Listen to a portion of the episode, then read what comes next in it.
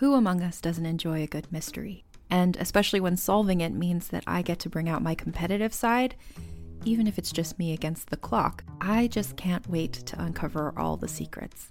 So, June's Journey is a game that is completely up my alley, and I think you'll love it too. In June's Journey, a hidden object mystery game, you play as June Parker, who's on a quest to solve her sister's murder and uncover her family's many secrets. Each chapter brings you deeper into the story, and it's set in the roaring 20s, so beyond uncovering clues, you get to experience the glitz and glamour of the time. June's Journey is definitely not a game I play mindlessly, which I love because I get genuinely invested, and a lot of it is a race against time, so there's a little fun added pressure of trying to find the clues as quickly as you can in each scene. There are also tons of ways to customize the island that you're on, learn more about the characters, and then new chapters are added weekly, so you really can't run out of things to explore. So if you think you're up to solve this case, download June's Journey for free today on iOS or Android, or play on PC through Facebook Games. June needs your help, detective.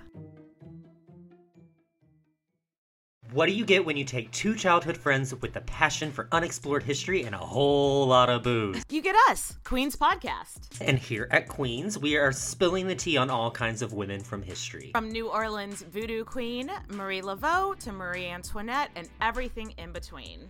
Each queen is paired with a cocktail recipe that will totally get you in the mood to hear the fun, dramatic, and juicy stories of fascinating women from history. Listen wherever you get your podcasts. Cheers! I'm dyking out, you're dyking out. Let's dike out together, see what it's all about.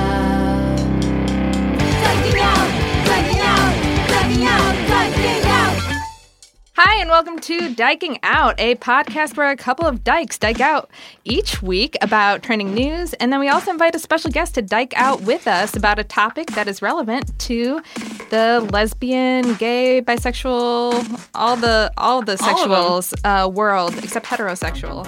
the show's not for you. I'm Carolyn Bergier. And I'm Sarah York. And today we are diking out with Sarah Kennedy. She is the host of the Dwellin' on Ellen podcast, and we'll tell you a little bit more about her later. Um, so a little intro about who Sarah and Carolyn are and how we know each other. We are writers together on a show called The Box, which we'll kind of get into a little bit later, I'm sure. Um, we're the resident homosexuals on the writing staff. Yeah. I approached Sarah about uh, wanting to do this podcast for lesbians about being lesbians because uh, there's there's a lot to it. Yeah, there is Uh, a lot to it. It's not as easy as they make it look on TV. so there are a lot of different It's Not as easy as it looks on YouTube porn. Yeah.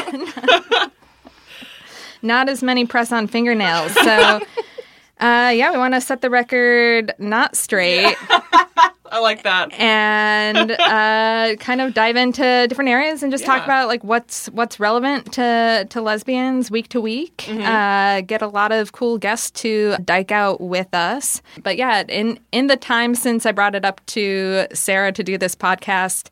I have gotten divorced and remarried, which You is have. more of a reflection on how quickly I got divorced and remarried than on how long it took us to do this. But yeah, there, there's a lot to cover. So yeah, I am I am a, a married uh, lesbian American, and uh, I'm very very proud of it. Very Yeah. happy to be gay. Uh, the alternative is terrifying to me. Very The alternative is so sad to me. Like I have so many straight female friends and I look at them like they're they're like these foster dogs that are that are going on like week 58 in the shelter and you're like, "Oh, that's it's going to happen for you. I can't help you. I don't have the time or the energy. I'm sorry, my schedule's crazy, but like you're going to find someone. I know you will." It's a rough world out there. Um, I am also uh, super gay, and uh, I am in a relationship um, with a woman who was straight until we met. So that's something we can talk about later. But yeah, that will definitely be a future topic. Um, dating straight ladies. Mm-hmm. Uh, we'll we'll hit on that a, a tiny bit today. Uh- we're gonna have an entire episode probably devoted to that particular topic later. I'm sure. Yeah, I think we can uh, get right into it. So, so a couple things that we saw in the news this week. First, I want to bring up um, Tig Notaro came out um, and sort of uh, came out strong against Louis C.K., not uh, mentioning him by name, more to be, I guess, a little bit uh, polite. But Louis C.K. has been accused of, in the past, of uh, masturbating in front of female comics, which are his colleagues. Right. So um, imagine any other industry of someone you work with closing you into a conference room with them and being like, hey, we have a meeting, and then like whipping out his dick Right. and jerking off. That's horrifying. Yeah. but a lot of men in comedy do not see this as like a workplace or they don't consider female comics their colleagues. So they think that um, a lot of times that women are just there for their own enjoyment uh, and to be their audience to either bad jokes or jerking off. And that's not the case. And, and this is especially interesting because uh, louis ck is kind of credited with launching Tig Notaro into the mainstream uh, when she had her famous set at the Largo, where she came out talking about having cancer and her mom dying and all of that. Great set called Tig Notaro Live. Yep. Yeah. I, I'm laughing because it's like, it looks like Tig Notaro live, but Oh, she's like, no, it's Live. Yeah. Don't die. And yeah, I mean, Louis C.K., like, obviously, whenever you, uh, for the most part, come out with allegations Mm-hmm. of sexual misconduct uh, around men, nothing happens to them. And Louis C.K. is still um, getting paid top dollar at the top of his game and hasn't really denied these uh, allegations. Yeah, I was gonna say, what's his? I mean, he hasn't really formally said anything about this because I've. This has been kind of like in it's been like in the news orbit in the comedy world. I think for at least a couple years, right? Like Yep. a year or so until the actual solidified rumor. You know, not it. It went from being kind of a rumor in the community as like this fucking happens and he is doing these things. Um, I don't. I mean, do you think he's going to even? Does he have to fucking address it? Is he just going to get like? he I think that's just how sort this of is. he sort of addressed it by saying, "I don't have to address this."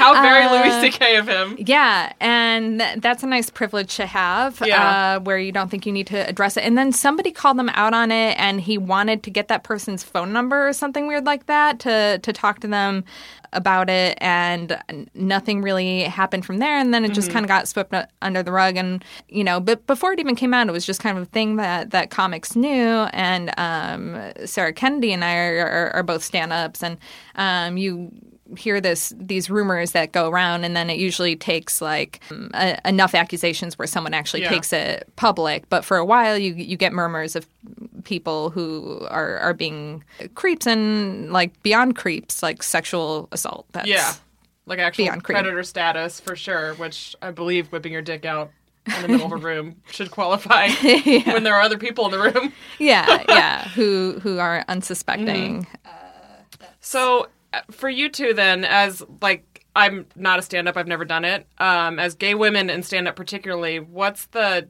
what's like your general vibe from like the straight male comedy crowd? Like, are they do they kind of bro out with you a little bit or try to? Like, how does that work? I mean, I think I've I've gotten a lot more broy outy moments where they're just like, "Yeah, you and me, man. Just look at that over there," and then I'm like, "Nah, it's not like that." Yeah. Not- Yeah, I haven't had too too much of that. I actually got more of that in the in the actual workplace. My first job out of college, um, the the one the boss man there would uh, send around an email like at Christmas time of like all these topless women in uh, in Santa hats. I'm not kidding, and he. oh my god. I think this guy's been deported. I don't even think he lives here anymore. he was terrible. And he sent this around, and I'm the only woman on the email, and it's all the men and me. And I'm like, why did you send me this email? And he's like, oh, you like tits. And I'm like, I'm not a man. Yeah, I'm You're like no, I, don't- attracted to the humans that they might be attached to. Possibly not all of them, but what? Yeah, I I'm, I don't I don't just sit around objectifying women. Yeah. Uh, and if I want to see see boobs, um, I look in a mirror every day. It's, it's cool. It's not Yeah. a big thrill. And yeah, so uh, I, I actually I wrote a sketch one time about that where it's like men uh, want to treat you as like one of the guys, not realizing that like we're we're not like one of the guys. Like we we love women, but we don't like catcall women. Right. Exactly. You know, we don't think that women exist purely for our enjoyment and our amusement. Um, Yeah. We treat them like humans Yeah. and, and equals, which is why lesbians are better than um, most people. Which is really the general theme of this whole podcast. so. Yeah, yeah. If you're going to be listening to, to Dyking Out, I hope Yeah. you're on board with recognizing the um, superior nature of, of lesbians Right. specifically. And, and how we treat people. So Yeah. so related to the Louis C.K. thing, it was great that that Tig came out um, about that, and it's also this thing where I I'm very choosy about the the men in my life and the male friends that I have um, because I have no tolerance for having predators Right. or misogynists in my life. Um, so any of my male friends, if you're listening, um, you you do have some sort of stamp of approval. You made it. You made it um, because I literally don't like most men. Right. Uh, most most men. I'm just kind of tolerating Yeah. you uh, for mostly business purposes. movement. but but I will ad- admit um, that that some are all right, and those Yeah. are the ones that that I'll associate with. Like so, good on on Tig for being like I don't Absolutely. I don't care how you know how famous Louis C.K. is and what repercussions this has for for my career. I'm going to Yeah. let people know that like no, I'm not going to tolerate. Um, having a sexual predator, and it, it's unfortunate that he's like the executive producer of her show, Right. But apparently has no involvement in it. Be beyond that, it's just kind of um, him like Yeah. peeing on his territory, I guess. It's a bold move on her part, especially when she has such like pr- such a personal stake in in his relationship with her. In a way, I mean, at the, I mean, at this point in her career, she's pretty well established, but like, it, I don't know. It's it's one of those things. It's like these men that do things in their careers that are good either personally for you or for like the broader world. At what point are we letting them get away with something because their body of work is because I mean there are there are aspects of Louis C.K.'s act that I've that I've enjoyed so much over the years because he does kind of acknowledge that women are like in some in some ways he has jokes and bits that talk about how women are like these stronger the the stronger you know species and and that like he jokes about women putting up with men like why the fuck would any woman want to put up with a man that kind of thing and then he goes and does shit like this it's like oh like you're you're so good in some ways and then you fucking do these terrible things and now I hate you and it's I don't know it's Yeah. it's hard to kind of like reconcile that with someone that you consider I'm I personally have been a fan of his uh, like with asterisks after for a long time Yeah. um but this is just like now I'm just like all right you go in the pile with the rest of them like Yeah, you just it- can't it validates that instinct to be suspicious. Yeah. of Yeah. all male members of society, because even if they seem like they they understand that that women are Mm-hmm. humans and they understand the the challenges that we face on a daily basis, that that's not going to stop them from whipping their dicks out. yeah And uh, in a, in a figurative or in this case quite literal yeah. sense But then, somewhat related to that, Mm-hmm. um, most lesbians are familiar with Joss Whedon. And this one was kind of a tricky one for, for me this week. I felt like I've been um, defending Joss Whedon online a lot, which I hate to do. I hate defending men. They You do. They don't need. They don't need us. No. Every time I see women coming to the defense of men, I'm like, they don't need you. No. they don't need they literally women do not defending need them. us for any of that Uh, but it, it is unfortunate that uh, he's now kind of being conflated with Louis C.K. because the new like these articles came out around uh, the same time this week, and I think it was IndieWire or something. It had like the two of them, then some other dude with a beard, uh, being like, "Oh, look at these terrible men who um, pretend to be feminists."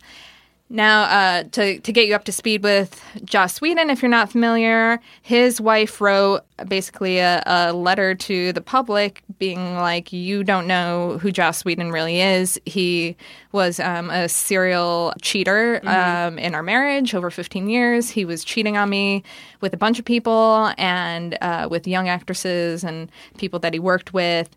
And he used feminism as kind of this shield to keep himself covered and and um, mask this behavior, and it for first, I I thought that that was kind of a, a very malicious Yeah. letter to send out.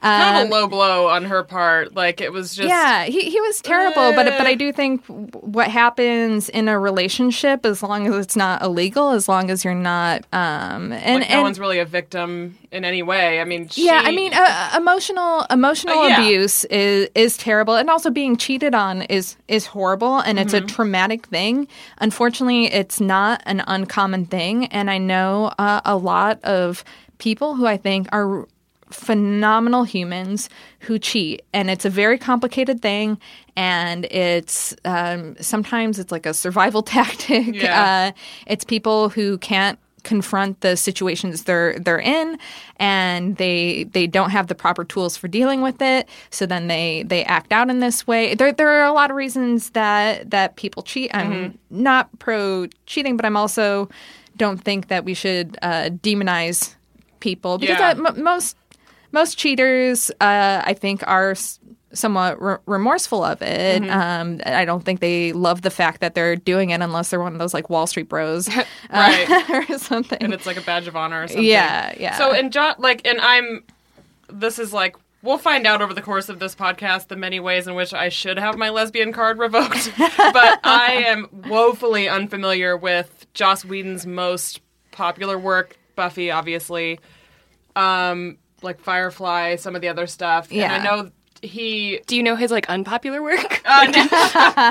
I'm, I'm only into the stuff he did in high school. Oh, yeah. the, the avengers Yeah. Yeah.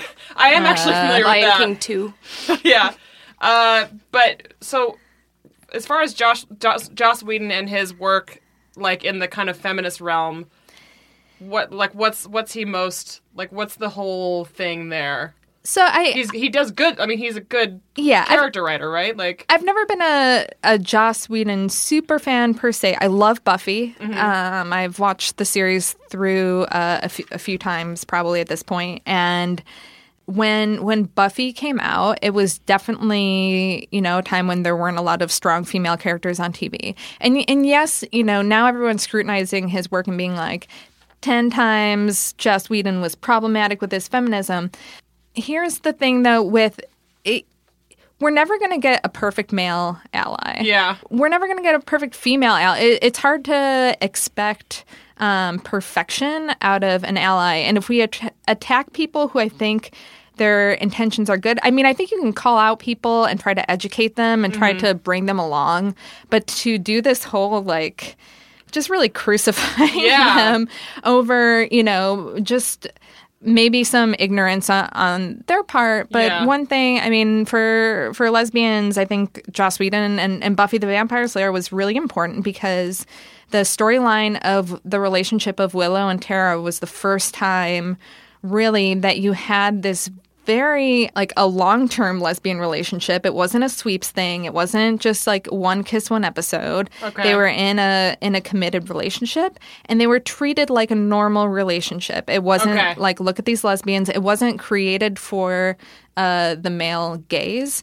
Um, and and it had like some nods to it, you know, like Xander I think made a couple of creepy comments about it, but but but it felt like very real and it, they were they were treated with humanity and not as something that was like totally weird and they were like loved and supported by um by their friends Okay. and by their family Okay. and it was so important to to see that especially for young viewers, you know, like I mean, Yeah. we grew up with basically no representation on television that I can think of at all, and that that would have been probably the only thing as like a teenager that I would have saw and thought like, oh, yeah it was like that and once and again I Oh think, yeah, were- yeah. what is once and again? Oh my gosh.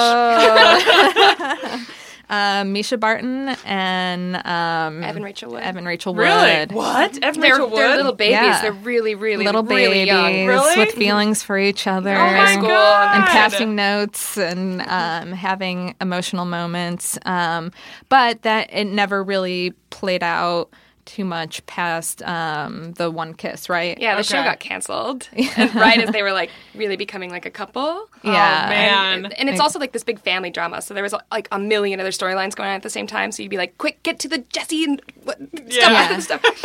That that's one of the best things about uh, YouTube is that you can just watch the lesbian storyline of any show without Oh, having yeah. to watch the rest of the show. Well, so it only like, takes you a few minutes too. yeah, like For uh, all shows in the history of shows. South of Nowhere, I've watched every season, but only the lesbian storyline. I have no idea what's going on with it. Once I watched a full episode, I'm like, who are these people?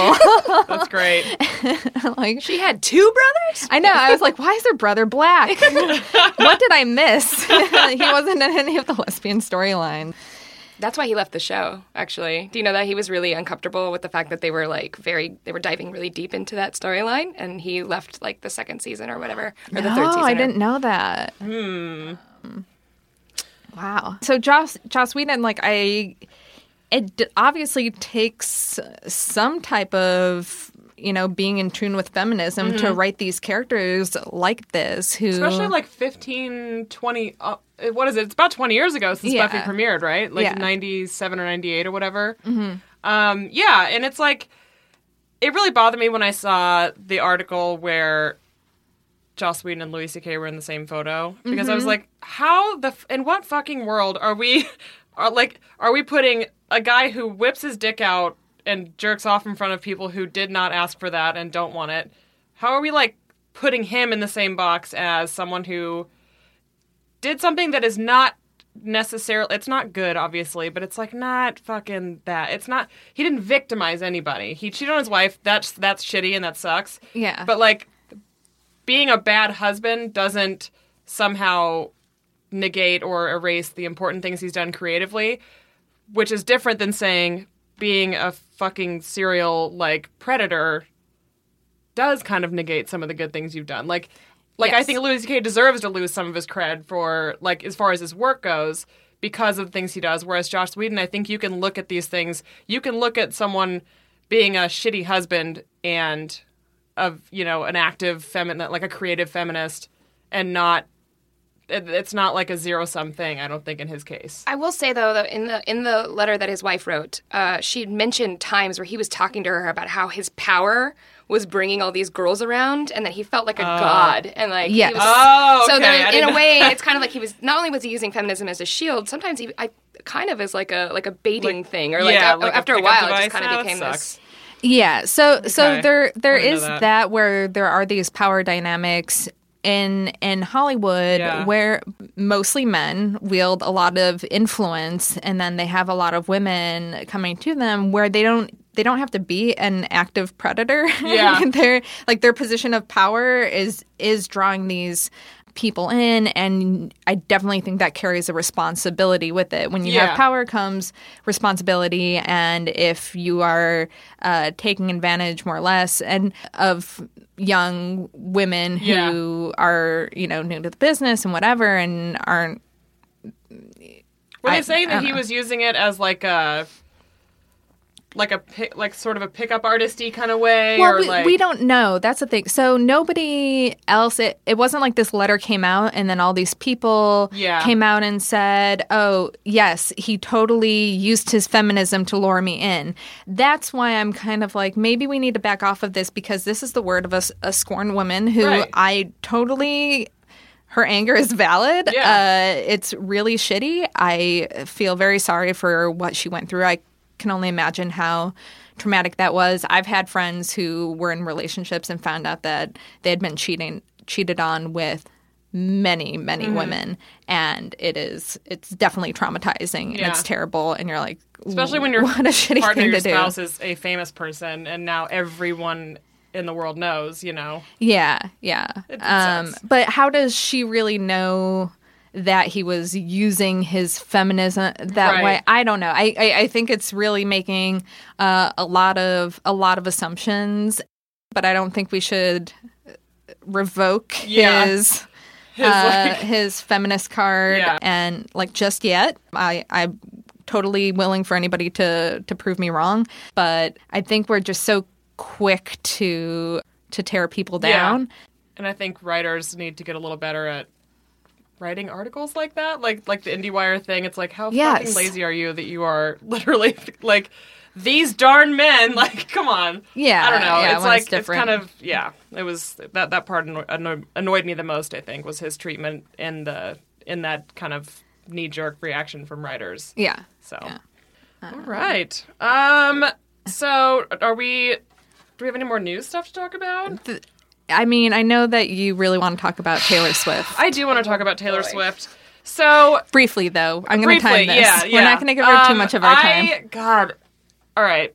So that screenshot of this fucking is uh, so I didn't bother to look any further into this because I got so angry about the screenshot. Is Yes. the video released, the music video, or is that just a still promotion? It's a still from the music video that's going to be uh, premiering tomorrow night at Oh the. VMAs. so if Oh, you're listening to this Jesus. now, the VMAs uh, have already happened, and we don't know how the full video plays out. But the but the still, obviously, a lot of people uh, thought it looked a lot like Beyonce. It does look a lot like formation. And I actually just watched Lemonade in its entirety a few days ago because I do it every once in a while just for self care.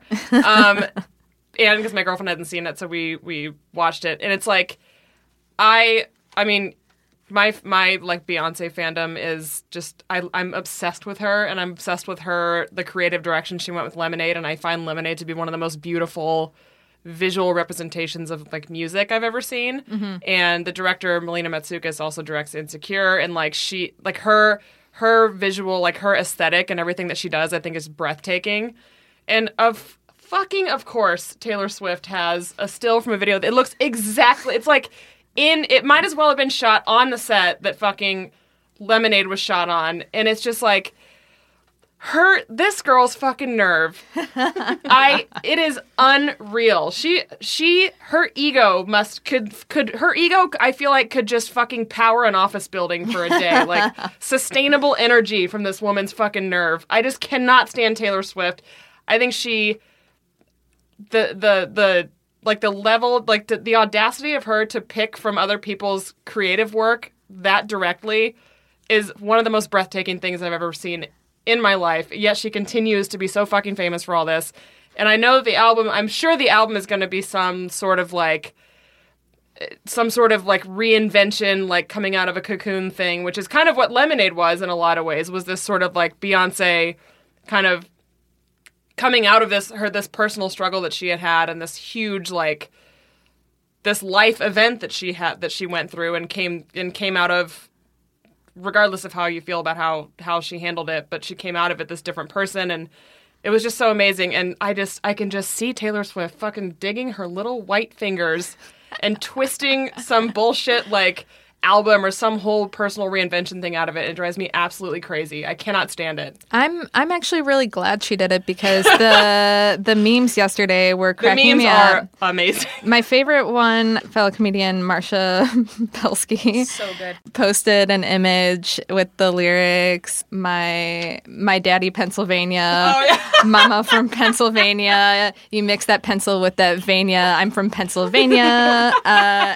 and I, I saw I saw one about uh, I've got mayonnaise in my bag. Mayonnaise in my bag. Yeah, when he fuck me good, I take his ass to Pandora. Yeah. uh, I don't have the twitters up to give those people Oh credit. my god, but I know. Um, a lot of good, good memes Ugh. coming out of that. Um, Such a bummer. and when I when I brought this up to you, Sarah, you uh, I was like, you know, this doesn't really have to do with uh, being a big old dyke, but you are not convinced. I'm not convinced she's straight. I feel like Taylor Swift is, and yes, th- I, I have some. I we have, have some two validation. Sarahs in the room. The two Sarahs agree. Yeah, agree. Um, I think that Taylor Swift is basically she's she's the girl every, especially every like androgynous dykey chick like me, is has some experience with like the pretty girl who like makes out with you. She's the girl who like actively dates guys, but like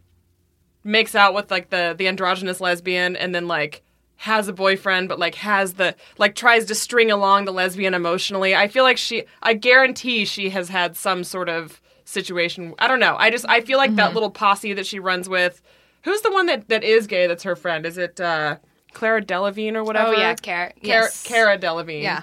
I don't know. I just have a feeling. Yeah. It's my instinct. It's my gut instinct. And if in 40 years she comes out, I will be the most excited 71 year old ever in proclaiming that I was right. I don't know. I, I- I, I just, know I'm not if- convinced. I don't know if she would ever necessarily come out. But like books will be written after she's dead that are Yeah. like, you know, her and Karlie Kloss were very close friends. Yeah. like like Whitney Houston. Yeah, Uh, except I'm not going to compare Taylor Swift to um, my personal goddess, Whitney Houston. Rest in peace. I love how we all have our goddesses that we're just like revealing right now. Like, just so you guys know, we're all super fans of the following. Man, Whitney Houston. She's amazing. I'll save that for another time. Yeah. I don't know. I just I feel like Taylor Swift is that. It, I think she's probably. St- I don't know. I have a hard time using the word straight because like. I think it's because I personally have so many experiences with, with women who identify as straight that it's like they're all kind of straightish, like straightish, like straight. You know, like Yeah. you say it like you trail off at the end, like oh she's straight. I- you never complete the word because you don't want to. I mean, it's Ta- not true. Taylor Swift does remind me of one of my ex girlfriends who is now married to a man. And I, I think, I mean, she looked a little bit like her, but also it was this kind of playing a victim Yeah. a little bit and maybe not feeling like you're not getting enough recognition for what a hero you are. And I think that's what how Taylor Swift feels. But but other Sarah, you got excited when we said Yeah. Taylor Swift. Well, yeah. what are you thinking? I really liked 1989 a lot, a lot, a lot, and I had like a lot of hope for who she was because also she kind of went through this journey where she was becoming like the tiniest amount of woke that she could do to not alienate her like country base or Right. whatever. And I was very excited about that. And then again, her and Karlie Kloss are they're constantly together and I had this like because I like I love like subtexty stuff and so I just kind of like latched onto her Instagram to be like and what are the girlfriends doing today and so I- that was I was that was a very fun ride for me. And Yeah. then she just kept making wrong choices. And it, it, lately, she is just there's nothing she's doing right at all. No. And that song, if you guys have heard the song, I was like, okay, Oh, the new one. yeah. Oh, I haven't heard it yet. Oh, Oh. oh, boy! I keep, I keep trying to listen to it, thinking it's gonna get better, or I'm just like maybe missing something. Or it is No. so every and it has movements in it where it's like seven different songs all smashed together. Oh, no. And each movement like gets a little worse every time, and then it gets really, really bad at one point, and then it comes back to just bad. Okay. Yeah. Yeah. So I'm, but I mean, we're gonna get to hear it a million times. I can't so. wait. Yeah, eventually it's gonna just be in our subconscious at all yeah. times. She reminds Uh, me of so many girls I made out with in college who are currently married to like schlubby guys named Chad or something. I like it. But like they all still like all my Instagram photos. It's like, get the fuck out of here. T- Taylor Swift though. She's had so many boyfriends and has gone through so many men. Like I'm afraid if you hug her too hard, like semen would come out. like that's how many men she's gone through. Yeah. Um, Well, so whi- many of them is have to be like to- business arrangements, though. Like, Oh, I, Sure, don't, I think sure. a lot of those were business arrangements. Yeah. Wasn't Jake I'd buy that. Gyllenhaal one of them? Yeah, Because and- he's like heavily rumored to be gay. Yeah. In, Yes. in the whole. I mean, I think that was kind of a convenient thing for him. I don't know if he is. Who I mean, whatever. But Jacob from Twilight was like such a. oh that god, seems like forgot the about that. biggest business transaction The of all time. Taylor, Taylor Taylor, Lautner, or whatever yeah, his name yeah. is. Yeah. She's dated some Two hotties, Taylors. but it's just like, god damn, girl. She's with a Kennedy now. She is. Yeah, not Sarah Kennedy. Uh, Not yet. a different Not Kennedy. yet. Or no, she, she she used to be. I don't I don't think. Uh, I I might be. No, I think you're right. She I'm not dated, with it. At one um, point, she was with one of the Kennedy. Um, Wait, wasn't it Schwarzenegger's oldest son? Or his? No, no, no, no. He technically is a Kennedy. yeah, it was. Uh, it was Robert Kennedy's grandson. Oh, okay. I think, who's very good looking. Yeah. Well, that's kind of a good segue into talking about our coming out journeys Yes. with yes. On the theme of this of this episode. Yeah. Um, so even though she's been uh, already joined in the conversation, I, I do want to introduce once more. Uh, Sarah Kennedy is here today, dyking out with us, and um, I know Sarah through doing stand-up comedy. She is the producer of the uh, She Devil Comedy Festival, which is happening in New York in October. Uh, Sarah, what year is this of this- the festival? Oh, I was like, it's 2017. Where am I? Oh, it's got it. I think it's about the fifth year. The fifth year. Okay. Um, it, it's a lot of fun. So many talented women um, competing for the uh, She Devil trophy, which is um, actually quite hefty. Uh, I was a. The Stanley Cup of comedy festivals. it is. I have a great time every time I go, and was also featured on a video on uh, glamour.com. Uh, so you can also look that up. And if you are in New York City, you can see her perform all over the place. Um, super funny. Sarah Kennedy, thank you so much for being here with us and dyking out with us today. Thanks for letting me come over, and thanks for letting me interject a bunch during this. Oh, so there's that's- that oh, yeah, kind yeah, of pop culture stuff is like my jam. So I love to talk about it. So. Yes. So yeah, let's start by uh, each kind of briefly giving our coming out story. Uh, You want to go yeah, first? I so I mine happened like so much later than than everyone else I've ever met and talked to about this subject. I didn't actually fully know I was gay until I was about 20 years old, I think. Um and so my coming out process began in college and I went to school in a very small, very rural like fucking little ass town, uh, Maryville, Missouri, and which is as small as it sounds.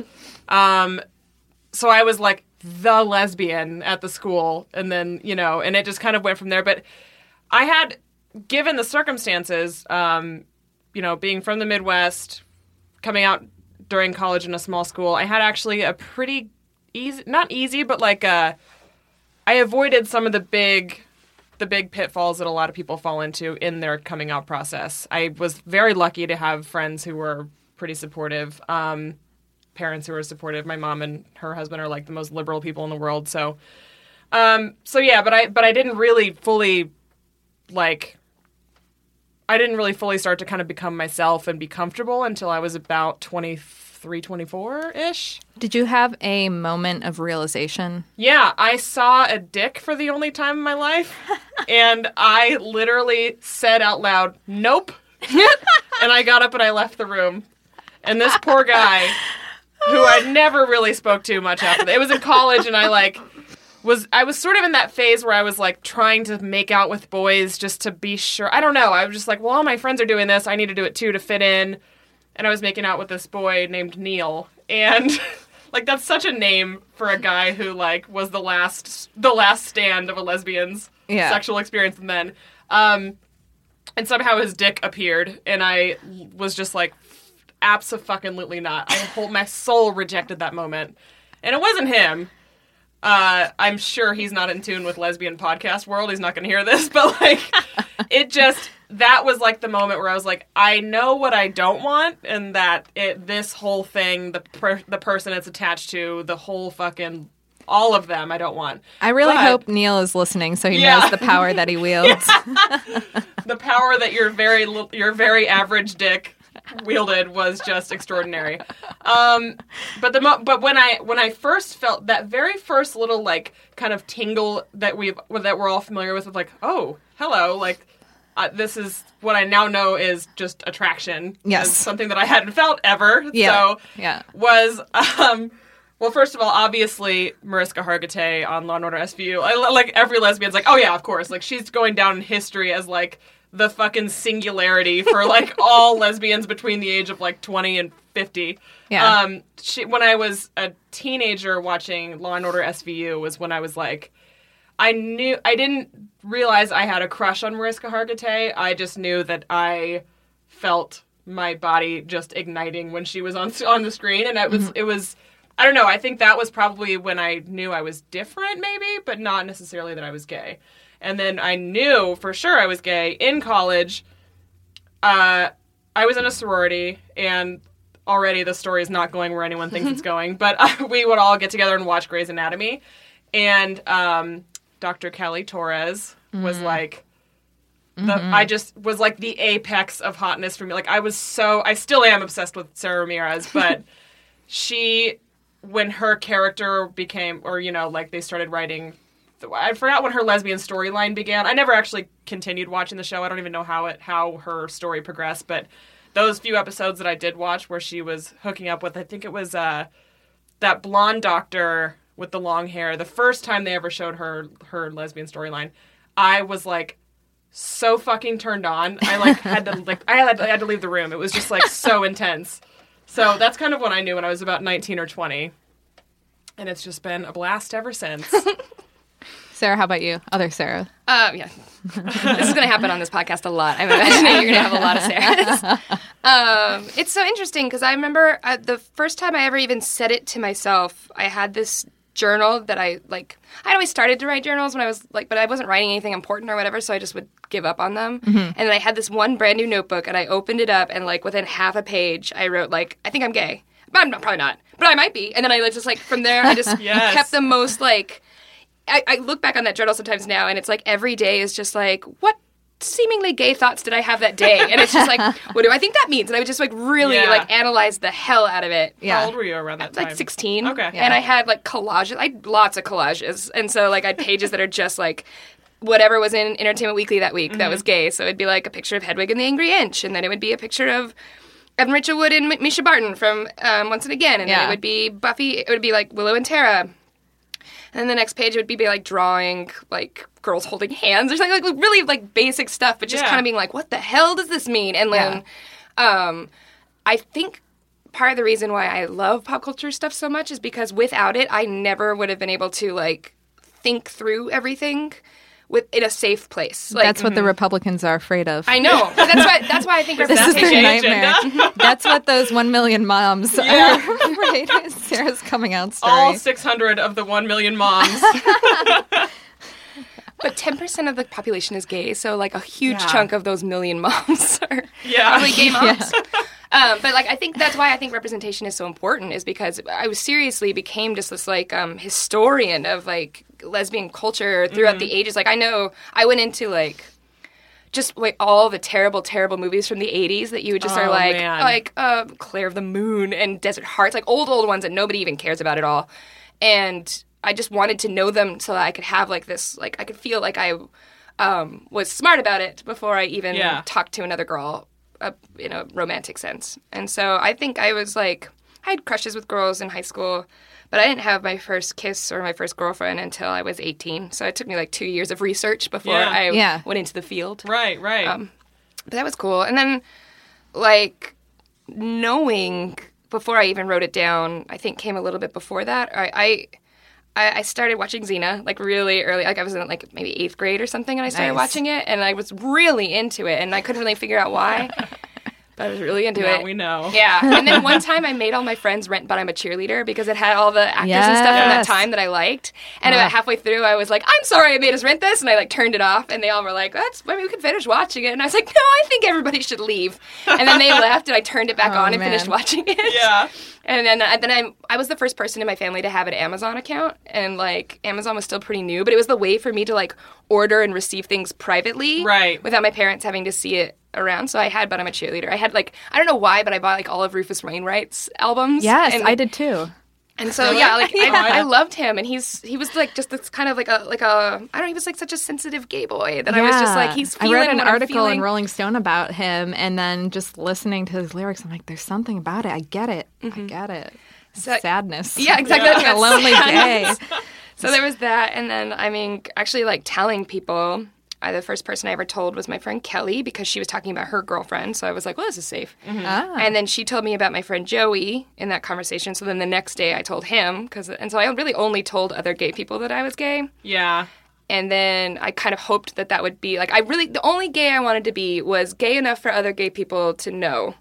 But Yes. then Yes. like straight seeming enough that it would just I would just float through the world and everybody would be like, "Well, whatever." Yeah. Um, and so like I had like a binder in college or something that had like this giant picture of Tegan and Sara in it, and they were still like really like not very well known. Yeah. And so I kept being like, "Is anybody? Yeah. Is anybody seeing what I got here? Not you guys. This this person It's over like when here." it's like you're in this like a Sims game and you just want this like rainbow like this rainbow diamond to float over your head, but only other Yeah, rainbow diamonds so can see people it. know. Yeah. I always wanted to have that. It would have been so so, so, nice. hard to know sometimes. Yeah. Um, especially especially now, um, even though more people are out, but when the when the hipster movement started happening, hipster, hipsters and lesbians, it's hard to tell them apart. You have to be like Nancy Drew and look for clues. I'm like, do they have plaster on their boot? Were they building Yeah. a tiny house? like Is there a carabiner clip on their belt loop? I don't know. I don't see- um, I don't see one of those dog walker things on her belt. I don't know how many dogs are involved. I, I always distinguish. Um, it was always like slightly off hipster meant lesbian for me. Yeah. It's like one too many accessories. Yes. Uh, for for me, coming out definitely some similarities um, in terms of I I have a journal that that I threw away because I I remember being super happy in high school or loving high school, and then I read my diary and was like, oh no, Those were dark times. yeah. That I had an entry that was like, I guess I'll cry myself to sleep again. and I felt so sad for for my teenage self, but the one where I realized I was gay, I wrote, uh, "I think there's something wrong with me." Oh wow. Okay. And I I grew up um, Catholic. Not my parents weren't that Catholic, but my grandparents were were pretty Catholic. They they were liberal, um, but but they were very Catholic, and I loved my grandparents, and I wanted to be close to them. And I thought I never believed in the necessarily like the stories yeah. But I thought that if you live your life following these rules, you'll live a good life because really these are just like cautionary tales that people figured out years ago of, you know, like don't steal, don't lie. Like these are how to be a good person. Um, so so I did have some um, some shame there. Um, Okay, who's ready for a true story? When I entered my MFA program this fall, I knew I was going to have so little time for cooking. So I wanted a solution that would let me have tasty, healthy meals in a flash so that after class, I could still have time and energy to be gay. So I signed up for Factor, which ships you ready to eat meals that are chef created and dietitian approved. They're fresh, never frozen, so all you have to do is stick them in the microwave for two minutes, and then they're nice and done. Um, the weekly menu has over 35 options. The salmon entrees are always my personal favorite, but they have um, a lot of things you can choose from, options for different dietary needs like Calorie Smart, Protein Plus, and Keto. They also have add ons for when you don't need an entire meal. Um, I tried some good cookies and some jerky. Uh, no prep, no mess. And when I looked into it financially, which was one of my main concerns, it was actually less expensive than uh, takeout and honestly really close to the cost of buying ingredients at the grocery store down my block in New York City. Uh, and then I saved a lot of time. So to me, it was definitely worth it. Did I mention that the meals are also really delicious? Like I've yet to try one that I didn't like. So if that sounds good to you, I think you should give it a try too. Head to factormeals.com slash dykingout50 and use code dykingout50 to get 50% off. That's code dykingout50 at factormeals.com slash dykingout50 to get 50% off. As a podcast network, our first priority has always been audio and the stories we're able to share with you. But we also sell merch, and organizing that was made both possible and easy with Shopify.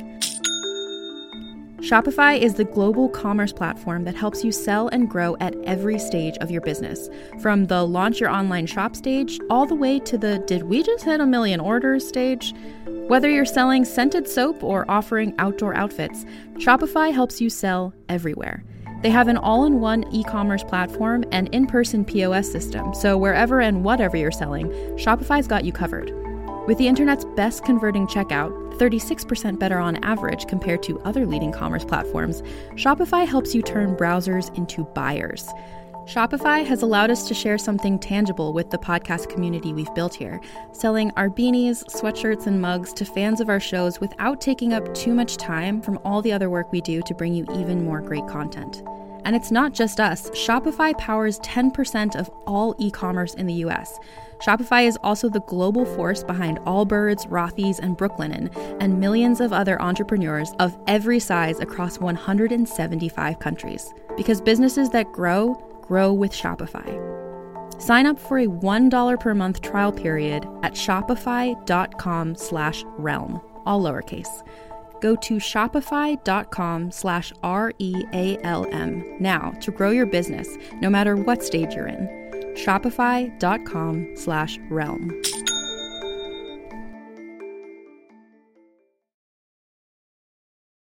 I definitely had so much like gay activity that I didn't realize how gay it was until after after the fact. Um, like you, Sarah, and like my wall, my walls in my bedroom. I had two walls that were basically shrines to Madonna. One was a giant poster where her shirt is definitely see through and you can see her nipples, Yes. and nobody seemed to think that was off. Um, that I had, the, I was so excited about that poster. Um, I I would fantasize about like, oh, I bet it'd be so cool to be Madonna's boyfriend. Yes, and, and like like my sexual fantasies when I was going through puberty were of like me being a man, getting a being able to be with a woman because I didn't think you could do it Yeah. as another woman. So your fantasies are like, oh yeah, I wish like in another life if I could have been a man, then I could have like Yeah. been Madonna's boyfriend. Yeah. which like In would probably be the sounds terrible. worst. Yeah. now, honestly, I would, person I would not want to be Madonna's today. girlfriend. Oh, well, I mean, maybe, but Yeah. oh, that's yeah, oh my god. Probably treated like assistant number three. yeah, Um, for sure.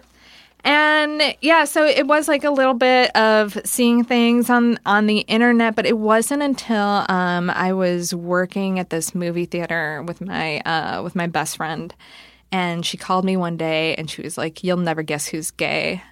I'm like, who? And she told me this girl that we worked with, and the first thought in my mind was, "That's so hot." Yeah. Yeah, And then I'm like, oh my God, why was that my first thought? Yeah. And because she was like the first lesbian I knew who just looked like a normal girl. Um, I mean, she, she was beautiful. And um, I always thought lesbian had to be this like, you know, cargo pants Yeah. wearing, Like like, the Katie but- Lang whi- which is fine. Yeah. Yeah, whi- whi- which is fine, but just wasn't like, I guess, my type.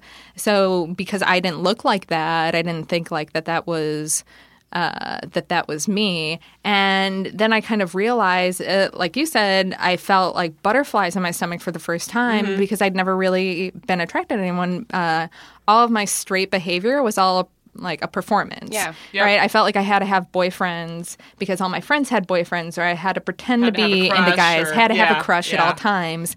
But it was always so arbitrary. I'm like, I don't know. Like, who do I think might like me back? And That's it was exactly what mhm. mine were. Yeah. mine were very realistic. I was Yes. like, I was like, okay, who could I get? And it was always like, yeah, I was six feet tall at at, at 12 years old, 13 years old. So I automatically, my pool of potential crushes was like reduced to like that one fucking tall kid in your class. Yeah. Yeah. God, they were such nerds, every one of them. yeah. But yeah, that feeling of of perf- the performative crush was a thing that I think is probably ex- well, it, it's got to be exclusive to gay men and women. I'm sure women Yeah. more so because I don't know. I like I just you just had to have one to fit in with your friends, you know. Yeah, yeah. And and I feel like I mean I'm not too close to my friends from high school anymore. I still like them all and everything, but when uh when I did realize I was gay and I came out it's not I mean some of them were were really cool about it. The the first person I came out to was my friend uh Rachel who's just such a great person that I felt uh, comfortable coming out to her uh, because we had also like I don't know we were into like being Wiccans sort of but like really and like the slightest sense like we bought a tarot deck and like one spell Yeah. book and we thought we were badass Like and it was like this secret oh yeah, Yeah. You'd light a lot of pieces of paper on fire Yes. and hide Yeah. them. Yeah. Yes. And and it lasted like maybe like a couple weeks or something that that we did this. Like it wasn't that involved, but I was like, oh, okay, we had that kind of secret, so now I can tell her that I'm bisexual. Because at the time I thought that yeah. was more normal, and I hadn't dated a woman, but I had this like huge crush on this um, on this girl I worked with. Who actually ended up being my uh, third girlfriend, and we were in a Ah. relationship for years, uh, on and off for like four and a half years or something. I know I eventually got her, but like when the first time after finding out she was gay in person, I thought I was going to throw up. I was so nervous and all I wanted was to talk to her but like I couldn't and Yep. I I was like thinking about her all the time and she had a girlfriend and oh it was I remember that Nuts. feeling of when you meet when you like you find out that like some other girl is gay, and especially when your when your social pool is so limited of women that you've actually met that are like confirmed lesbians, then it's like you get so fucking nervous. I went to I- when I was in college and I was just kind of I had both feet kind of out of the closet. Still, the door was still open. Uh, there was one girl in my statistics class, I remember, and she was in the basketball team, and she was really tall like me, and she was definitely gay. Not at all my type. Like, mm-hmm. but that was back when, like, even if they weren't your type, it was like, but they're also gay. Like, you just have a crush by default, even though fucking no, that wasn't my type. I That was my first girlfriend. Yeah, mm-hmm. like just so off type, but Yeah. because you have so few options, or you think Yeah. you do, then that's what you go for. And I had the biggest crush on her. I was like so nervous every day in class around her. I I can't even believe it. She had no personality, no like nothing about this girl was appealing in any way. Looking back, like she was such a dud, and she did not give a shit about me, and like just like was just like this this like no i'm an athlete she was just like a jock and didn't talk to anyone and like didn't think any of my jokes were funny which i thought they were fucking hilarious she just she was really so put off by me but i had such a crush on her and looking back Yeah. it's hilarious like some of our, our first crushes or in some cases first girlfriends are just hilarious to look back Oh on God, my yeah, my sister still will make fun of me and be like, "Remember this person?" yeah uh, because my, my sister just thought that that we were friends at the time because I wasn't out to to my sister. So so I had this first girlfriend and it was she was the first um, single gay person. Also worked at the movie theater. Uh, this is quite a movie theater first, first three girlfriends of mine were from this guys had movie to wear theater. polos for your uniform is We that had what to wear attracted so many polos. young lesbians The there wa- Shell necklaces, the, the walls were pink and purple. Uh, I think there was something in the popcorn. I don't know. khakis is the uniform Yeah. I'm not I'm not kidding. There were there was a high concentration of of gays and that was one of the reasons Oh, that I worked there was because like um I actually got got fired and they and I was like I, I, I was fired because um, I had to get surgery and couldn't work on Black Friday. oh my god But they, in their defense, teenagers make a lot of shitty excuses to Oh, get out of things. So they thought I was lying, but I legit was getting surgery. And one of the managers who was really nice was like, Do you think you would? Come back months later, and it was like in that time in between when I found out that this this one girl was gay, and then my friend was like, and I think this other girl there is gay, and like the other girl was the one that became my first girlfriend. But I remember at some point in the relationship, she was like, "Are you only with me because I like don't know any other girls. and I was like, no. It was the most unconvincing. Uh, Oh god, It was so like bad. validation of the relationship. but for but like she wasn't even. She was totally in love with someone else at the time. It was like neither of us were that into each other. um, but it was what was uh, available. Yeah. But having that first girlfriend was the catalyst to it gave me a reason to come out to my parents. Because but before Yeah. you have that first girlfriend it's kind of weird to come out to to people because it's like why are you telling me this? And then like you're also theory. not yeah, Yeah. you're not sure of it. Um and and I was lucky with uh with my parents too. They were supportive. They were a little bit uh, I mean my mom was shocked. Um I guess yeah, which is weird because it's not like I had a ton of boyfriends or anything like that. And the boyfriends that I did have, I like literally did nothing more than hold their hands. Yeah. Like I, I never even uh, had a boyfriend. yeah, I had.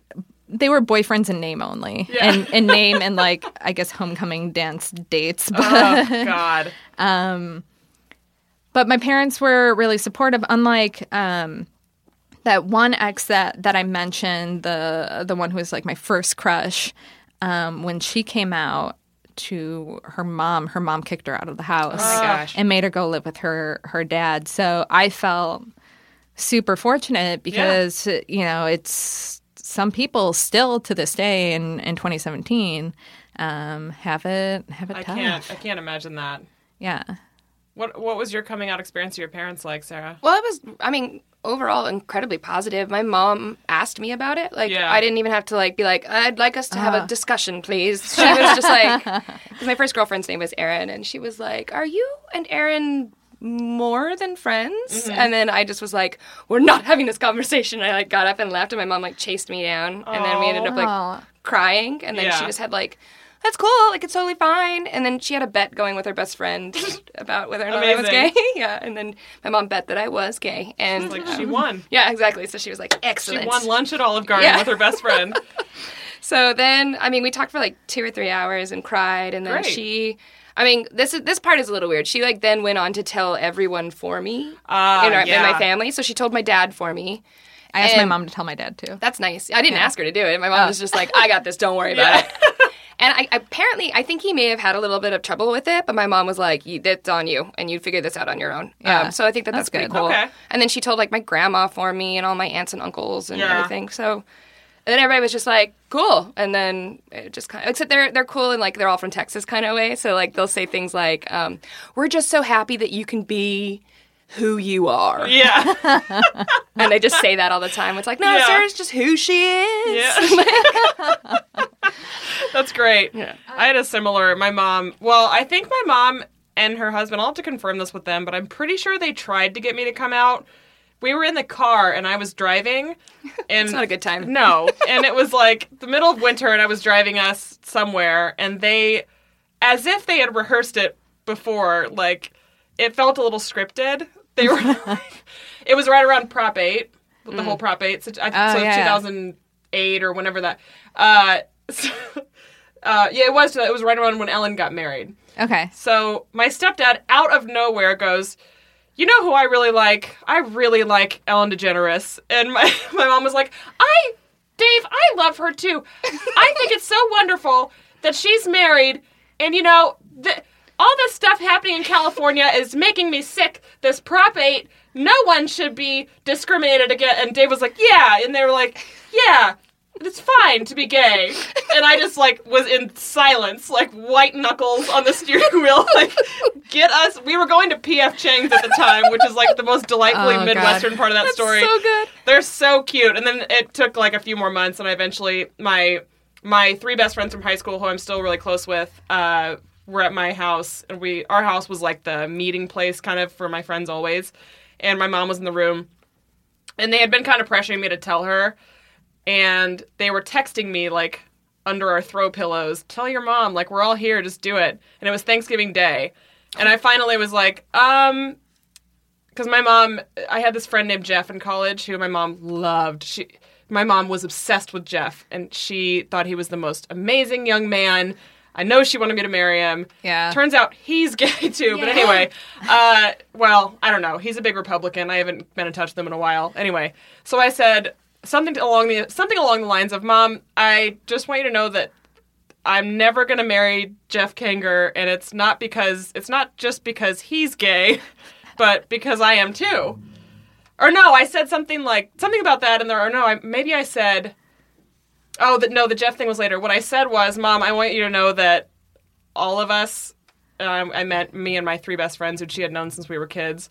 I was like all of us are gay. And she was like what? And i said ah, i'm just kidding only me. And she, and she kind of like she you, she was kind of like being a little like just keeping herself busy like playing with something with her hands. She was like is this is this one of your jokes? Because we would always like kind of fuck with her and like just i don't know. And she was like are you really? You are? And i was like yeah and then she started bawling. She's like i've always known honey and she was like oh. crying and my friends were crying and she was giving all of us hugs and she was like you know for the longest time i thought you were just an awkward weird kid but now i, do, I know why. I know it's because you're gay and it's okay. And she just like was so excited about the whole thing. she loved it. My, my mom didn't really think that like, she was cool with it, but she wasn't convinced. Oh, you know, okay. she thought, "Oh, Carolyn's kind of dramatic." think it was like So- a was it the phase thing that some parents think maybe or a phase. She she was.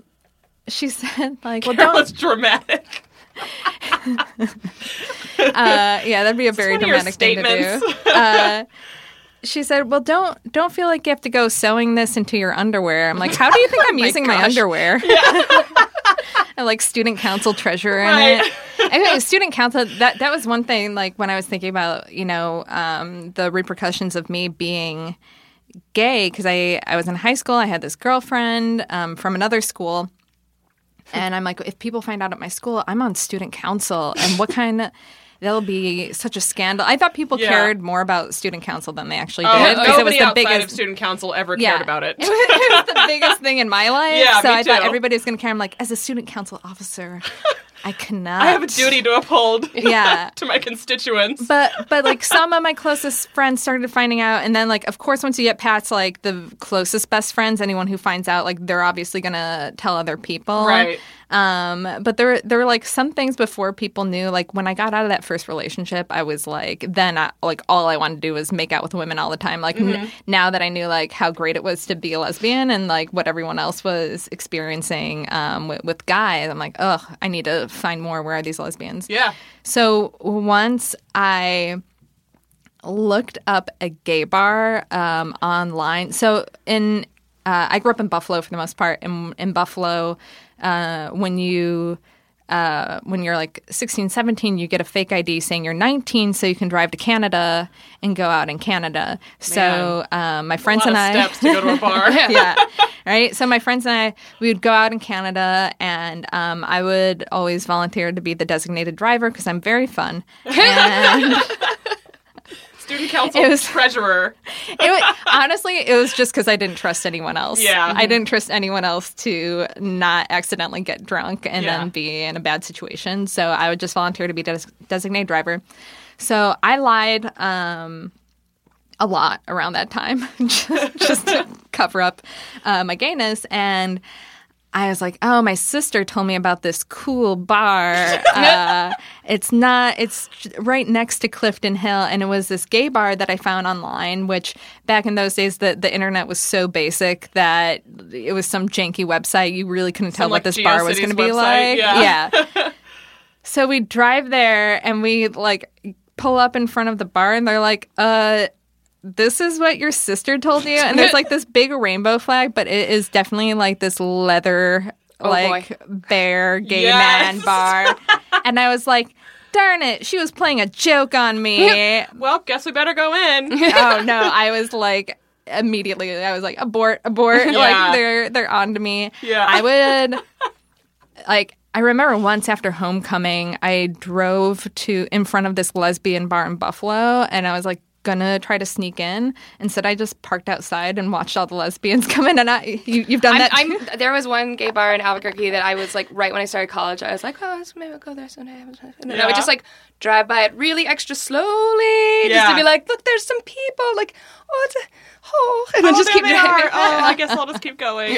yeah. Oh, so so nerve wracking. Um, What was But- your first? uh What was everyone's first kiss with a lady? Mine might be the gayest. All right, I want to hear. I'm yours sure it then. is. Okay. All your Um, stories so far have been absolutely the gayest. So my first kiss with the girl was super gay. We were watching Girl Interrupted, and it th- this was um, the woman who's my my first girlfriend, and she loved Angelina Jolie so Oh, much yeah. that her name tag at work was Angelina, and so she never came out and said she she was gay to me, but she was like. That's that's enough. I think Yeah. that that's all That- you really that's need enough. to do. she had a big rainbow on her bedroom wall and Mm-hmm. pictures of Angelina Jolie all over. So I I knew that she was definitely gay, and um, I I would also um, tr- like l- make up stuff to just kind of drop hints. Um, though my sister would sometimes call me gay, just that's a thing that si- sisters do. But like my sister never like really thought that I was gay. Um, so I would really play that up though to get her to think like, oh, is she trying to tell me like without saying that? Yeah. So um, she was big on like holding hands with other girls, but in high school that might like not mean anything. So we're on her bed, on her water bed. Oh, yes. Sexual. I know my first time having my first time having sex with a woman was in a waterbed. Uh, I have not seen a waterbed since I was a kid. I had My one. Aunt had I had one, in Really? college. Yeah, Amazing. you had one in college? Yeah. What? Uh, that is amazing. it was hilarious. The last one is in the Smithsonian now, I think. Yeah, I mean, don't I, exist it's anymore. very weird to like ironically own a bed, but like I, that was totally how I was in college. I was like, look at my waterbed. Yeah. That's pretty awesome. Uh, yeah, so we were on her waterbed. We are watching Girl Interrupted, and we were um, holding hands during it. Okay. And then at the part where there's like a girl on girl kiss They're in the van after they in escape. the, in the van. yes, yes. Oh, we're familiar. Yeah. Uh, One hour, 42 minutes yeah, I in. was gonna Yeah, the actual timestamp. we we squeezed hands. like when that happened, I was kind of like, okay, Oh my we're God. both into this. But then like waited until the end of the movie, Yes. and then started making out, and So like the end, the end, like the credits, or like when Yeah. Daisy is. the credits. okay. Okay, yeah. I was like, that's a little morbid. I know, I know. Murphy's lifeless body. Oh just God, like, oh, that's so sad. I, kind of forgot for a second that she is. Never mind. yeah. Yeah. Yeah. Oh, R.I.P. R.I.P. The and um, and then as soon as we stopped, I said, "Well, I guess I can't be president anymore." Oh, Because at the time I was very ambitious, Hilarious. And that was my first worry. Was like my political ambitions. Your political career. are over because I just kissed a woman, and then also um, I had never been wet before, oh yeah. and walking out And of that that feeling- room, I was like, You're like What is sliding out of that room. Yeah. Like that feeling I remember that feeling too. Of like, oh, my body is now reacting to "Yes, I never had that before. Never. Never not once. It was Yeah. crazy. I, I didn't even Same know how I was going to walk to my car. I know. I and it and it I felt like it lasted for like a week. Like it was so like the trauma of it, like the re- like the fucking aftershocks were like so. Yeah. Mine was mine was with uh, this woman who is now married to a guy, of course, but she was like a. F- it was in Kansas City after a Kansas City Royals game. Uh, she was like a friend of a friend. I think I don't even know who the fu- I don't know how she was in the story, but I remember vividly the date because it was the day of the opening ceremonies of the 08 Olympics. So it was August 8th. And so it's really only been like nine years that I've been like, you know, sexually active or whatever. But so anyway, so I remember this like this girl was there and she was at the game with us. And we were all tailgating and drinking, and she was a friend of a friend. And she throughout the night kept like sitting closer to me, standing closer to me, and like playfully like she like smacked my butt at one point, and I was like, oh shit, like is this is this is this what flirting is? Like I don't know what this is. And we went back to our fr- our mutual friend's house, and she kind of cornered me in the kitchen and basically just kissed me, and it was like I literally my fucking entire body just like react like I was so I felt like all my nerve endings were like electrified and I was like okay that's what that's what this should feel is. like, yeah, yeah. this is what this is what it should feel like and this is why my friends have been losing their minds over boys since they were 14 because this Yes. is what they felt with that with them you know Yeah. like no wonder they're crazy because Yeah. now I'm fucking crazy like I was immediately like you know when you're like a baby lesbian and every anyone you kiss you just immediately are in love with like Yeah. that Yeah. I was just like I I was obsessed with her and I never even fucking saw her again after that. It was so lame but and now she's married to a guy so whatever. Drawing pictures of her in your notebook. yeah. How about you, other Sarah? So my it's the nerdiest story really because my there was this girl who went to high school but she was like a year older than me and she was friends with my friend Joey and I was like your friend Erin and he was like yeah and I was like she's like gay right? And then he was like yeah do you want to talk to her? And I was like yeah and then he was like so then like I think he even just gave me her like AOL instant messenger name oh shit and so we started like talking on that, and then we were talking about Ani DiFranco a lot. And then like she was just like, and she at the same time she like always was getting into trouble, and she was like not a good influence. Uh, but she's kind of figured it out now. Um, but at the time she was like, it was like the first day of us like even talking with each other about stuff, and it was so neat to even have somebody to talk about, compare all the my research that I had, Yeah. and be like, did you watch this? Did you see this? Do you know about this? And so she was like, you know what? I'm coming over to your house. And I was like, what? Like, what? and my parents were like sleeping. And so we like sat on my front porch. uh-huh And like, I wasn't going to leave with her or anything, but we were just like sitting and talking on the porch. And then like, we're talking about all this stuff, and she's smoking cigarettes. And then like, she was like, we were talking about Nigella Lawson, the the chef cook lady, and I was just like, oh my Yeah. god, she's my wife. I love her so much. And she was just like, uh huh, your wife, uh huh. And then the, the this is so nerdy. She like seriously at one point just goes, "Do you like Tegan and Sara?" And I was like, "Oh my god, somebody else knows who they Yeah. are." yes. And then she was like, "I have their CDs in my car. Do you want to just like drive around and listen to them. And I was like, w- and she had like a Z, like a like a Nissan, you know, the like, Yeah. sports car. And so then I was just like, what is happening? I would never, I've never like snuck out of my house ever. And uh, but I seriously was like, yes, let's go into Yeah. your car and we're going to go drive around and listen. She could have said like, "Do you want to go commit murder?" And you're like, "Yeah, Yes, let's do it. yes, let's go do absolutely. anything." so then she gave me the CDs so I could burn them, and I was just like, "This is the nicest thing ever." And then she would come over like every night, and we'd hang out on my front porch. And then one day she was like, "I'm sucking at math. Can you like help me with math?" And I was like, "You're not bad at math. You're very smart." And then she just like she pulled a Cady from Mean Girls. exactly, Yeah. And then um, she and then she like kissed me eh, just right on my front porch, and it was just like it felt like there was like almost like a like a light pole in my Yeah. like whole from like my heart all the way down, and it, you could just feel it like a whoosh, like Yeah. and it was just like this exactly what you were saying. And Yeah. It's like oh my god, everything makes sense because I really honestly thought that kissing was just like a social construct. like it was just like oh you do this as like an act of affection or whatever, Yeah. and then you're like oh no, people kiss because it's amazing. Yeah. Yeah. it was awesome.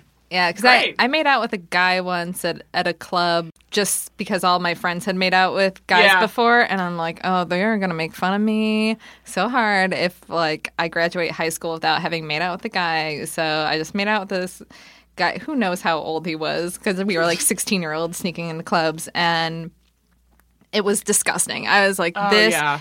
is terrible. I don't know. I, you know, I think uh, being a lesbian is good for developing hobbies at an early age because you, don't, you're not really With like the absence it takes you a while. Yeah, Yeah. it takes you a while to figure stuff up. So I was like really into politics or really into things that none of Yeah. all, well, my friends were just You're the closest discussing. thing to Leslie Knope that I've ever met in Yeah. real life. This is amazing. it's awesome. that honestly, the the movie um, Election. Yes. Filmed in my high school, actually. Wow. Did you know that? Oh, I think you did tell me that at one point. I've never seen you've it. never seen it. I know, isn't that weird? No. Filmed in my high school. I was in middle school at the time, but yeah, they There's changed a the lesbian sign on the local character high it. school. Really? I Yeah. gotta see this movie. Oh yeah, it it's awesome. I love that movie, but uh, Tracy, Tracy Flick, Flick. yeah, kind of. It was like a cautionary tale for me. Like I saw that, I was like, oh, I am heading towards this very fast. Like that's how much I I. I'm not that awful of a person, but but that's how much it meant to me. Right. to- student council was a big deal. I went to high school with a definite Tracy Flick, and she like she drove herself to the point of like having panic attacks over student council and like she the the politicking the the inner circle fights amongst the executive board and everything it was Oh, it was a lot Yeah, yeah. i did go to the national conference in buffalo once oh. yeah Were you it was guys- a national this was in 2003 were we there at the same time that's how i went to new york for the first time because our pre-student council trip was there I know. I went to this like yeah, this huge gathering of student council officers Yeah. that was in Buffalo. You guys. I think we were there at the same time. this is insane. Yeah. Oh my god.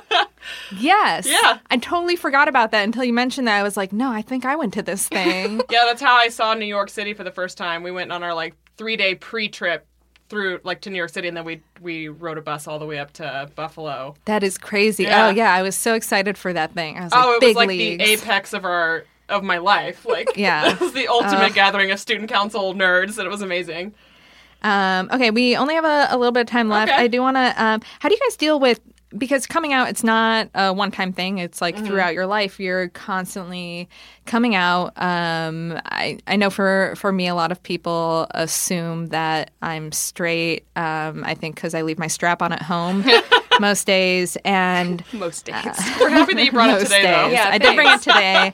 I'm wearing it right now. Uh, both Sarahs are looking at me very uncomfortably Oh, this it. whole time. I love No. this. uh, no, but and it's yeah, it's a thing. It's like how do I let people know immediately so that there is no awkward moment? Because my whole life has been these awkward moments of people assuming I'm straight, and it's just like my name's Carolyn, and a lot of people call me Caroline, and I hate correcting them just because it's like ugh, it's it's so annoying. It's just like actually, Yeah. it's Carolyn, and be like, actually, I'm a lesbian when they assume I'm straight.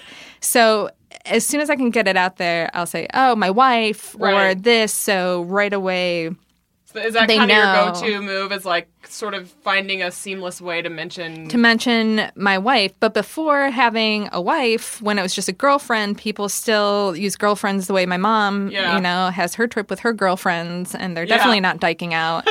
I hope. Um, and uh, yeah, so so I guess trying trying to let them know as soon as possible to avoid that weird assumption because then that can also invite those weird questions. Oh, yeah. uh, the the weird follow ups. So if I just drop it casually, then usually they'll let it go. What about you?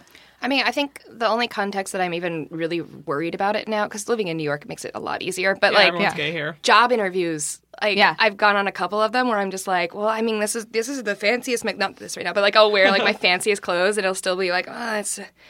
It's definitely not girly, but here we go. And then so I'm like sitting there and I'm like, I don't want you to think that I don't know how to dress myself. I'm doing this on purpose. But like, but also I don't know. Like, it's, it's illegal for them to ask me if I have a girlfriend. So then is Sure. it illegal for me to like self disclose that I have a girl? Or like, not illegal, Yeah. but is it like, and then will that jeopardize Yeah. me Oh, getting the job or whatever? And then, so then usually my, my go to move is to show up in the office as early as possible and just look around and see if there's anybody remotely gay-ish looking there Yeah. so then i can be like okay i can be a little bit more relaxed about this but then if not then i usually have to be like okay well Yeah.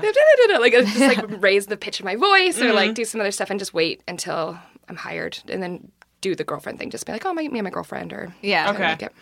Um, for me, honestly, my appearance at this point is so androgynous and so fucking clearly like I, I I feel Yeah. like anyone who might think I'm straight is I haven't met anyone in so long that's been either that's like said anything around me indicating that I'm like under the assumption that I'm straight. I don't know. It's been a while, and it's I wear men's clothing and I'm six feet tall and I have short hair and I actually get called sir more often than a lot of people probably would be comfortable with. I love it because for the briefest moment I benefit from male privilege. Yeah. And it's like oh and then it's over. Like it's like this little flash in the pan of like privilege. Oh it's nope, no more. Yeah. Um but no, I mean I just I sort of I I look I look the part so much that it's just no longer a question.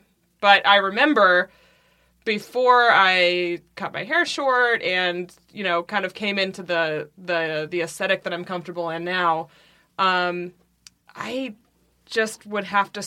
I think I would just have to tell people that I was gay, but I would only do it if I don't know. I would just kind of like let my sexuality just kind of go away. Like I wouldn't with any acquaintances or anything. I wouldn't say anything, but I would not say anything. I would just kind of uncomfortably wait for that moment to present itself, but Well, it it's was a, a constant process. it's a weird thing, especially with when you're talking about like the army don't ask, don't tell, Mm-hmm. um, which is no longer in place, but maybe reinstated based Yeah. on how things are going. Uh, and people are like, "Well, what's so hard? Why can't you keep it to yourself?" I'm like, "How many times do straight people let everyone know they're straight? Right. Yeah. Constantly. It, but they don't think about it because they don't have to yeah, they Because don't it's the norm. Yeah. Exactly, exactly. So it's n- how can you keep that part of your life secret when sometimes it's like the person that you share your life with. Yeah. So yeah, you have to bring it up, or people are going to ask you, especially like if you're in the military and it's a bunch of dudes, they're Oh, going to yeah. ask you about the ladies you've been doing and Yeah. all other sorts of dude talk and Yeah. uh and you can't just like lie the whole time. I mean, you, you could, and that's what people did for for years, but it's uh, very uncomfortable. And I find like um, I know my, my ex wife was in situations where we, we used to live in Georgia and she worked in the suburbs. So Atlanta was pretty cool. I worked uh, at a university and there was one person in every department who was gay. And actually, the dean of the college um, set up like gay happy hours Oh, wow. for gay So staff. Um, so yeah, in Georgia, that was pretty cool. But she worked in the suburbs and was terrified uh, of them. Not terrified, but like would be so uncomfortable if they knew she was gay. Yeah. So she like kept to herself and never really got too close to people from work because she didn't want to have to have them find out. So it's Yeah. like your option is either either to close yourself off or to be almost kind of weird like people know you're hiding something Yeah. You know and uh, coming out is a way i think where you can truly finally be be yourself Mm-hmm. um, that was when i finally like so much of life made sense to me once i Yeah. came out and figured out i was gay and explained so much for me about like why i never felt normal why i always felt Oh, it weird answered and every question. Like it, Yeah. it just it turns every uncertainty into like, oh, this is just what that is. Yeah, it, it Like also that final Rubik's cube just like coming into place, and now it's all put together. Yeah. I think Yeah. it, it also, like, I felt confident for the first time in my life. yeah. And uh, I think there's a lot of uh, confidence that you get with no longer caring about what men think. Oh my Yeah. god, isn't it just a? f- It's the most blissful existence. it ever. really, it really is. Like, this goes back to me feeling that. bad for for straight women. Yeah. Um, okay, so but before we wrap up on this first episode of uh, Dyking Out, we're going to end with talking about uh, something that's coming up tomorrow night. Um, on Sunday, it's going to be the uh, MTV Video Music Awards, Yeah. which uh, I don't know when the last time I've watched a full. I mean, maybe I probably live tweet it. Yeah. Uh, now that I'm a comedian and have to do those things, but there have been many gay moments in VMA history. And uh, we're going to share our favorite ones right now. And I'm going to start by talking about Madonna yes. uh, making out with Britney Spears and Christina Aguilera. Um, yes. Oh, did really? Oh yeah, it was both of them. so what? When I I'm first going to be watched that, furiously googling this on the way to work. I, I was talking on the phone to a friend of mine because back then you used to talk on the phone and watch things with your friends if Oh, you yes. weren't in the same room. Yep. And I just like dropped the phone. Yeah. and I was like, did, did you just see? And I'm like, how can I watch that again? Oh, did, did I just miss it? Like, because I mean, we already established I was obsessed with Madonna. Mm-hmm. So then seeing her like make out like like full on like open mouth kiss Britney Spears. But the most obnoxious thing was they cut away to a reaction shot of Justin Timberlake. Yeah. Because we have to know how men feel Right. about everything. Now, how did his boner feel about this? And they might he- as well put a microphone in his pants. Well, he looked like not amused. Yeah, he was. But when they cut away to him was right when Madonna was going in for her, her kiss with Christina. so you just saw the after of them like looking at each other, and Yeah, you saw her like going in, but you never saw the contact between her Oh my and Christina. And MTV robbed us of that just to get a stupid, boring I will reaction never shot forgive them for that. of Justin Timberlake, and it was like such I like yes I, I know I should be against like publicity stunt lesbian Right. kissing but sometimes Sometimes it's hot. yeah Um, I the moment that I wanted, I don't know. I was kind of looking through like VMA history today, and that that is obviously the one that sticks out the most. But this is sort of related, but not VMAs. But I think at the MTV Movie Awards. oh no, you're gonna say mine. Is it the Selma Blair? No, no, no. or This is better.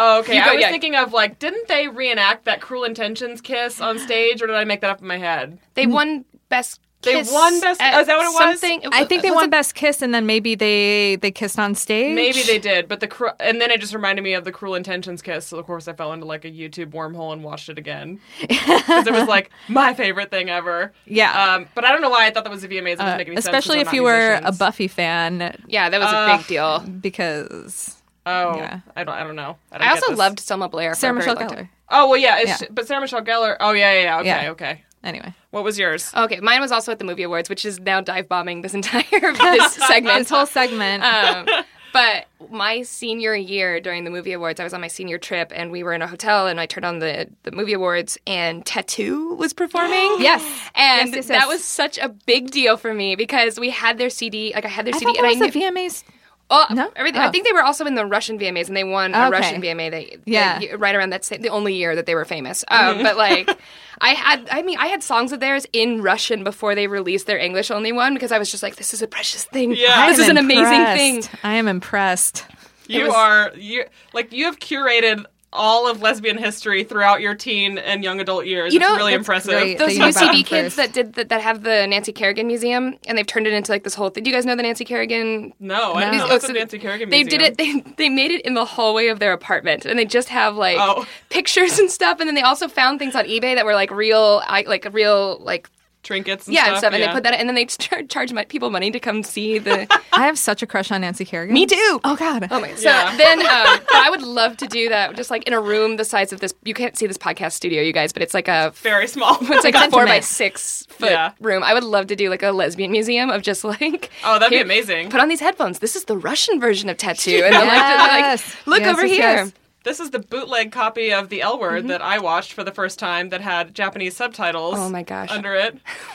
Uh, yeah. Um, and then like, here's Dusty Springfield. Did you know she was like? There's one where it's Yeah. just like, did you know she was gay? And you have to like open up a box and be like, what? And like shut it again.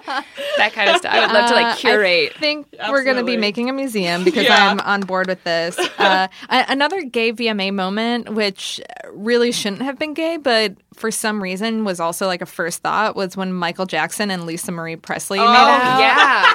Because they were just like obviously each other's beards. Oh, yeah. Like not that Mike, not that Michael Jackson was Yeah, gay, don't- he but was just- but he was hiding shit. Yeah. And Lisa Marie Presley, I think people thought that she was a lesbian, and and that was why Yeah. she entered into it and for publicity and whatnot. And that that kiss um, Oh god. was kiss like was the weirdest so awkward, awkward. and terrible. But there was something like super queer about it. Yeah. Um, all right, well, I, think that's it for for dyking out today. Um, Sarah, do you want to plug any upcoming shows? Um, I don't have any really upcoming shows. I oh you shit. Sorry, I was like, why do you think I have shows? No, Go ahead, other Sarah Kennedy. Sarah Kennedy.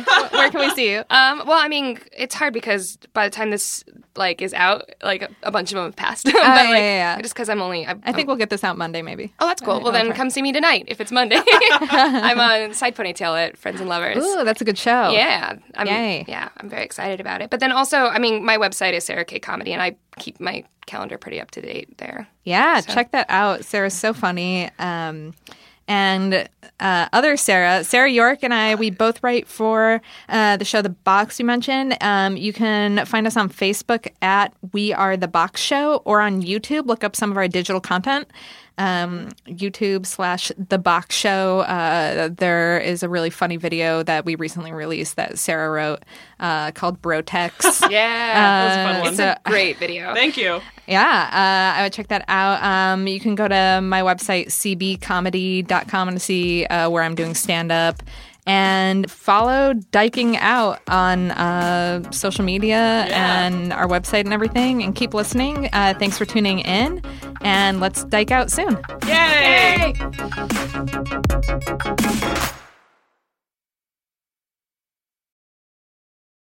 Hey Jenny, have you um ever heard of a vampire slayer? Do you mean the one girl in all the world with the strength and skill to fight the vampires, demons, and forces of darkness? I do. oh, yeah, I've heard of her. Cool. My name is Jenny Owen Youngs. And I'm Kristen Russo. And together we spent six years watching every episode of Buffy the Vampire Slayer one at a time, podcasting about each and every one.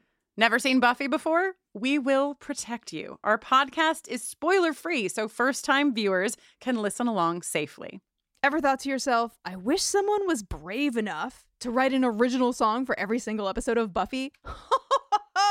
Your search is at an end, my friend, because we did exactly that. So if you've never watched Buffy, or if you're about to watch the series for the 14th time, come over and join us. Our podcast is called Buffering the Vampire Slayer, and you can learn more about it at bufferingcast.com. Listen wherever you get your podcasts.